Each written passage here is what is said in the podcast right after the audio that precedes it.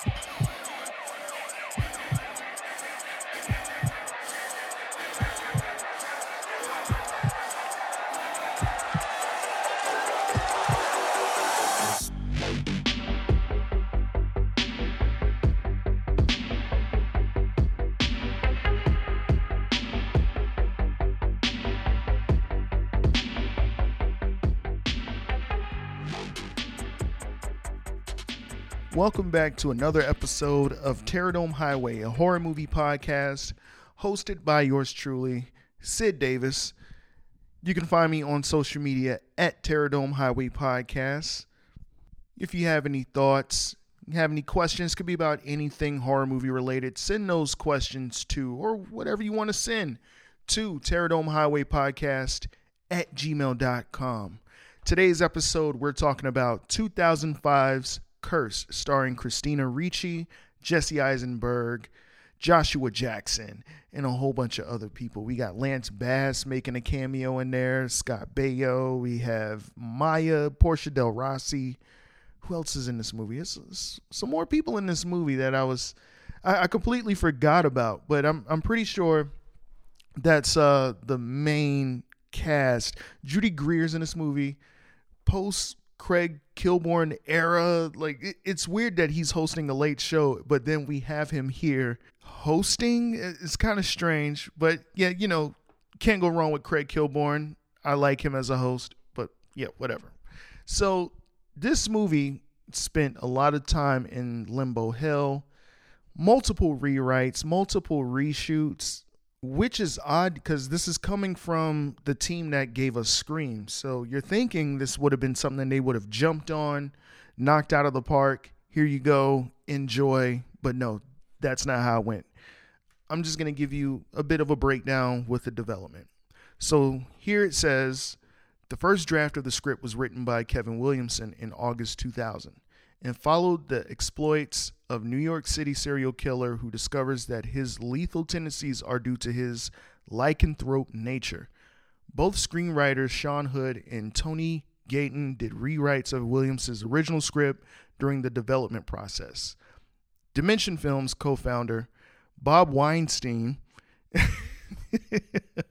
Oh boy, the Weinstein brothers. Jeez announced in October 2002 that Cursed would reinvent the werewolf genre. And Wes Craven would direct, with the movie being officially released on August 8, 2003.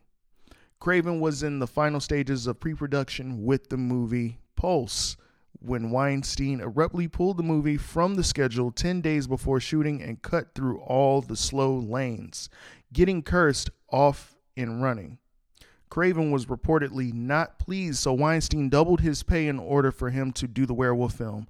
The director deemed the script too tonally similar to his film Vampire in Brooklyn, but felt pressured by the studio, leading him to ultimately sign on. Wes and Kevin are a dynamic team, and we are confident that their collaboration will prove to be a winner, Weinstein stated. In December 2002, a press release for the project described Curse as a modern hip twist on the classic werewolf tale. In Dimension Films also announced that Academy Award winner, makeup effects designer Rick Baker would be in charge of the overall design of the werewolves. Baker had originally turned down the offer due to a very limited time he had to create all the designs and eventually accept the only condition to be able to work without any studio interference. And what followed that was major studio interference to the point where barely any of Kevin Williamson's like mark was left in this movie and Rick Baker. It's almost like barely any of their love that they put into this movie was was not here cuz I'm looking at it as I'm watching it again.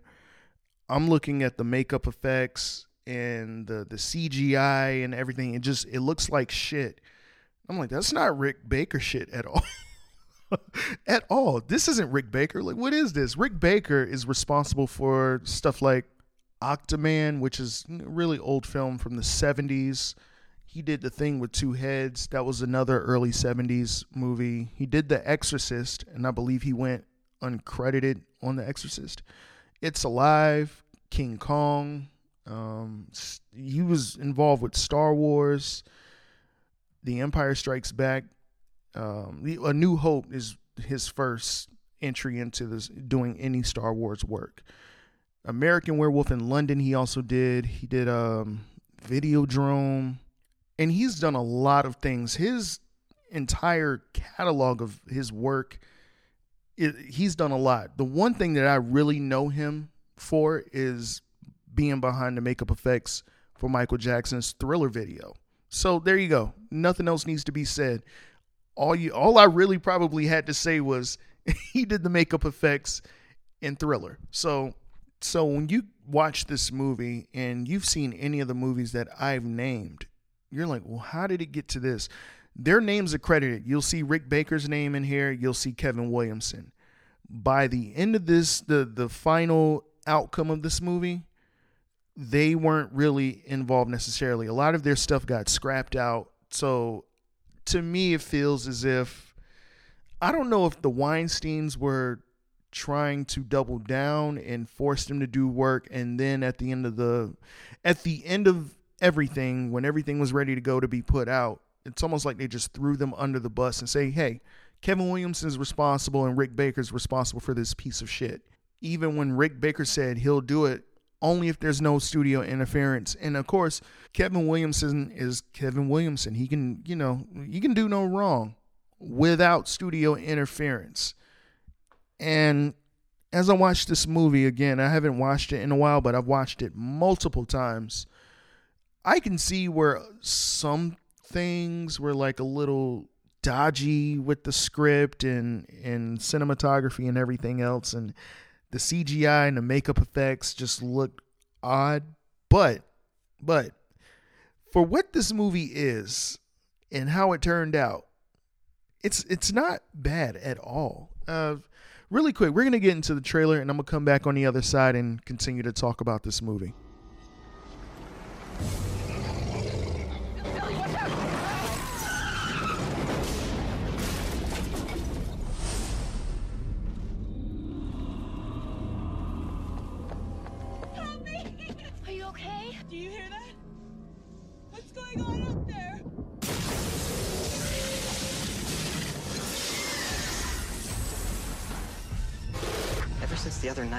Things are happening. Things I can't explain.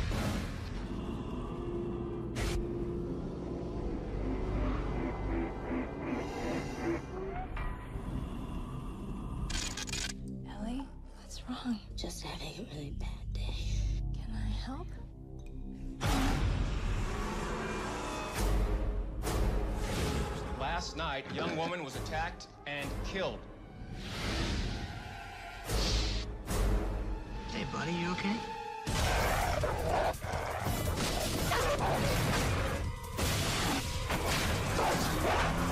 What was that? My dog. What kind of dog do you have? I have a regular dog. Something's wrong. The only way you can break the curse is to kill the person who started it all.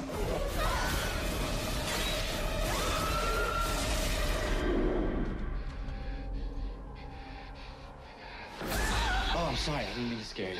I just, I needed to talk to you. So I watched some interviews with Jesse Eisenberg and, and Christina Rich, Ricci, and they were the ones that that stuck all the way through with reshooting and everything. Judy Greer was another actress who stuck around pretty much, you know, the entire time and kept coming back to do reshoots. And originally, Ellie and Jimmy Myers, played by Christina Ricci and Jesse Eisenberg, were not meant to be brother and sister, but here in the final product, they're brother and sister. The original script basically, it, they were just two strangers that met and I, I guess formed some type of relationship towards the end of the movie, maybe, but then I, I don't know. It's just, like I said, Kevin Williamson's script was just completely just altered and stripped down and just to little to nothing, just bare bones. But yeah, they were originally supposed to be just two people who happened to meet and overall, I, I don't know. There as I'm watching this movie, there's a lot of moments of sexual tension almost between the two. I don't it, it's weird.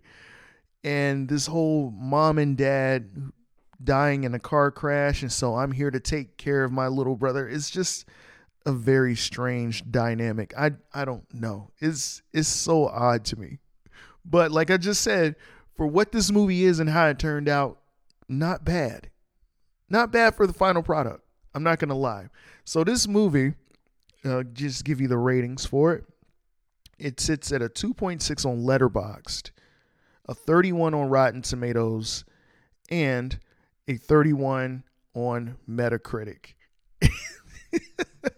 so this movie is not well received by audiences or critics. They really do not like this film. And I'm going to go through some reviews. Let me see. Which one do I want to pick? Do I want to pick Rotten Tomatoes or Letterboxd? Let me go to Letterboxd. So, um, the first review a tragically shattered movie. There are whispers of something I can imagine loving the cast, the playful dealings with genre mythology, the settings. But the Weinsteins did untold damage to this thing. I want to just say, release the Craven cut and be done with it. But as Kevin Williamson points out in his recent Shockwaves interview, this is an unusually egregious and complicated case of studio interference. Impositions made their way into Curse from the very beginning. Williamson's original script, or, sorry, original slasher flavored script concept allegedly focused on a Columbia Dance Academy student secret werewolf who was attacked by a serial killer. The student bit the serial killer in self defense thus turning him into a lycanthrope. And the plot followed the killer pursuing the student in an attempt to understand what was happening to him. When the Weinsteins insisted that Weinst- uh, that Williamson's script needed to be more werewolf uh, centric and reluctantly hired Wes Craven stated that the story had to be set in LA. Williamson reworked his idea from scratch. The film itself was reshot four times Williamson says he wasn't even around past the third reshoot, and Craven was also not present for a lot of the material that was shot. Rick Baker's practical work was discarded for hasty CGI replacements. Entire performances were cut out, most infamously, Skeet Ulrich and Mandy Moore. That's right, Mandy Moore wasn't here. And Craven's originally darker vision he was directing with an R rating in mind was haphazardly re edited by producers to meet PG 13 requirements. Having said all this, former Dimension executive Cary Granat stated in 2018 that Wes Craven original cut still exists. I'm not sure which cut he might be referring to, but I would love to see a version of this that retains more of the original Craven Williamson artistry. To that, and editor Patrick Lussier had also stated in multiple interviews that he has all four versions on VHS. He doesn't think any of the cuts is a good movie, but yes, whatever it means, release the Craven cut. So yeah, I mean, I was reading a lot about this and I was shocked of how this movie even turned out to be still. It's still a decent film, but I'm not going to lie if there is a much darker version of Wes Craven and Williamson's version still around, I would love to see it.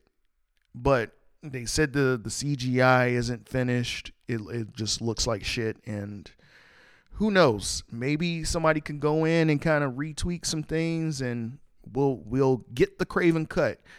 And let me see the release, the Craven cut. It's 2018. So yeah, this is probably a hashtag that got really popular after release the Snyder Cut, which I'm, still happy and my heart is still full over the release of the Snyder Cut. I'm still happy that we got that till this day.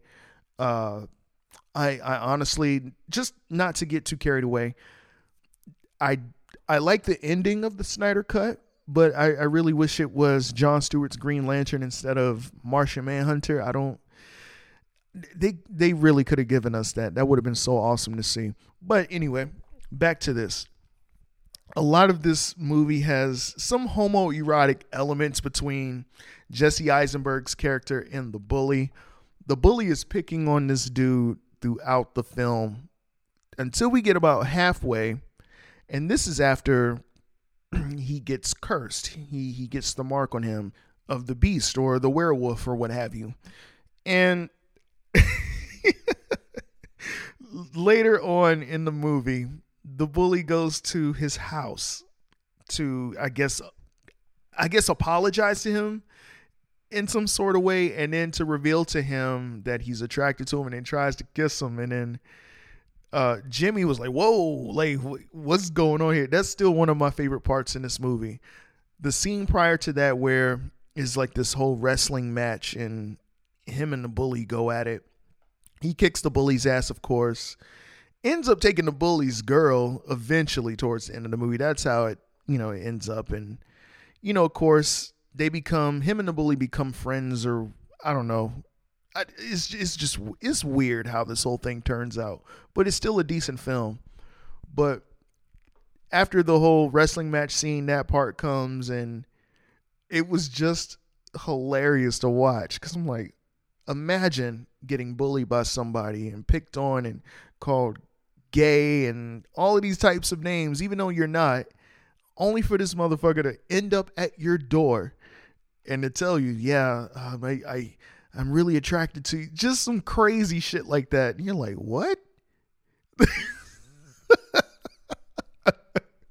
After he got his ass kicked in front of everybody in gym. And it's just it's just weird, man. But the wrestling match between him and the bully, and then later on what followed that with him going to his house to express his feelings for him is the funniest shit to me and it's probably one of my favorite parts. Another moment in this movie is the werewolf at the end. Judy Greer, who also gets the mark, turns into a werewolf and her and Ellie are fighting. The the police come and the the werewolf is in hiding, just running around like climbing around the, the building. And then when they find her, the werewolf eh, we've seen the famous meme where the werewolf is flicking off the police that's where that comes from that is another amazing scene where i just rewind and, and run it back multiple times because i'm like who in the hell just who thought of that but of course it comes out in a lot of these interviews that that was improv by Rick Baker. And shout out to Rick Baker for throwing that in there. It was just like, hey, just here you go. And they were playing around, you know, some some bloopers, some outtakes, and then that was in there, and they had to throw it in there. So good on the team that decided to say, "Hey, let's throw that in there." And our main girl in this movie, Ellie Myers, played by Christina Ricci. I'm just gonna go out and say this: I've had a crush on Christina Ricci forever, for years. You're like, well, since Addams Family? No, not really. I've had a crush on Christina Ricci probably l- like later after the Addams family thing. She used to creep me out as Wednesday Addams. Seeing her in this movie made me really happy. I've always had a crush on her. I love her forehead. She has a, a very I'm not trying to make it sound weird, but she has a nice sized shaped forehead. And I just, I don't know. I have a thing. I have an attraction towards women with foreheads. Rihanna, Sade, uh, Snoh Aalegra, Christina Ricci, and then there's there's a lot of other women out there with some nice size shaped foreheads. I don't know. Leave me alone. Let me be great. But yeah, it was it was fun watching her in this movie. She's a great actress. Her taking on the traits of the werewolf, sniffing out the, the blood. There was a scene where she was at the office at her job, sniffing out the scent of blood, only to find out that one of her coworkers had a nosebleed. But just watching her interact that way and, and just kind of do the little sniffing thing just to find where the scent was was just cool to watch. Another crazy scene in this movie where uh, her boss cuts himself accidentally on his finger and he's getting ready to go and walk out on stage and be introduced and interviewed. And he was like i can't stop bleeding. I get we we got to do something about it. He's like what are we gonna do ellie? And she just grabs his finger and starts sucking the blood on it. And then there you go, wrap it up, there you go, and pushed him on his way. He's looking back like, did she just like yell, fam? like he didn't want to leave her sight.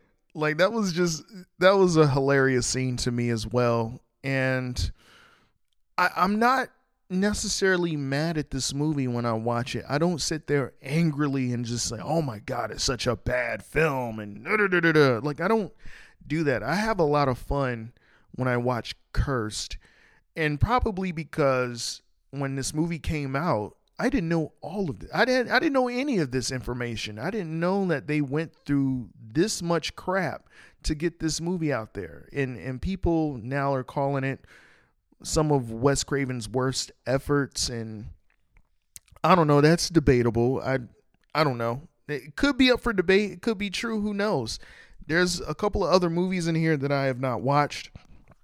Uh, I would say there's another film in here in his filmography that I think is one of the worst, and he was only the producer of, but I still count it as part of his filmography. We'll get into that later on in this season. I don't know. I have a lot of fun with Cursed when I watch it, and I'm not mad at it. I love the cameos. I like the fact that Maya's in here. Um, it was kind of sucks to see her go. Spoiler alert. But this movie came out in 2005. Should have seen it already. Like I'm, I don't care. that sucked to see her go. Maya was is also another celebrity that I've always had a huge crush on since the first time I saw her. Portia Del Rossi, which is weird. I, I'm a I was a weird kid growing up, so I have had crushes on these these women for a long time. Portia Del Rossi was another uh, actress that I've had a crush on for a long time. So it was pretty cool seeing a lot of these these cam- cameos in this movie. The one thing that does bother me about this film is the relationship between Ellie Myers and Joshua Jackson's character. I can't think of his name right now, but it's weird. Is it's like they were baiting us for him to be like the main werewolf or bad guy or red herring, if you will and then snatched it away from us. I'm like, oh no, the boyfriend's fine. He's great. You know, he's he might be the guy to come in and help and save her and her brother. So it's like, oh, don't worry. He's just a red herring. He's not a bad guy. He'll show up later and, and help them out and save them. And then later on, towards the end of this movie, after you think, yeah, this movie's over with, he shows up to her house and then, oh no, yeah, you were right. He's the bad guy. Sorry for pulling the rug from under you. And I'm like, wait a minute. Like, how did that come about? How did that happen? Nothing led to that. It just came out of nowhere. That really bothered me a lot. But I probably only let it go because is Joshua Jackson another great actor? I like Joshua Jackson as well. And probably just because maybe he's just based on nostalgic purposes and, and the feeling of it is I don't ever have an issue watching this film it reminds me a lot of Scream when it first came out, and you know Scream Two, and you know I Know What You Did Last Summer, Urban Legend, that whole era of movies during that time, and you can tell because if they started working on this, let me see, in 2000, 99, 2000, so yeah, this is technically at the tail end of that type of movie, and they were just trying to up the ante and go with a different route and do something different as far as horror movies and make it werewolf based.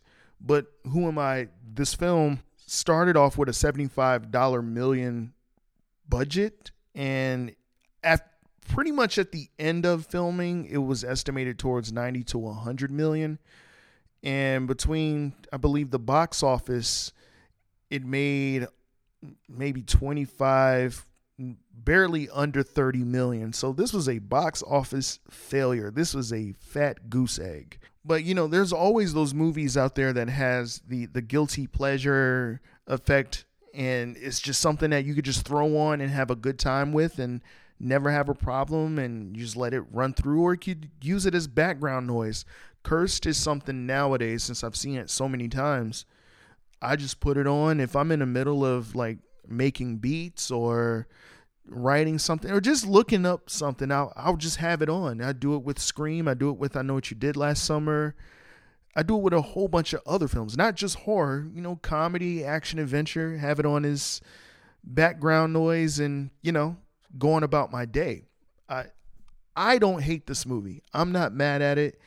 It just sucks because of the Weinsteins being involved and it's like they wanted the movie to fail that's a bit of my theory. I don't know because this is a, a newer take. This is a different take of let's let's uh, do something different other than the slashers that we've done before. When it comes to Wes Craven and Kevin Williamson, and okay, we got people that are somewhat you know somewhat of the LGBT community. You know, we Lance Bass is in this movie.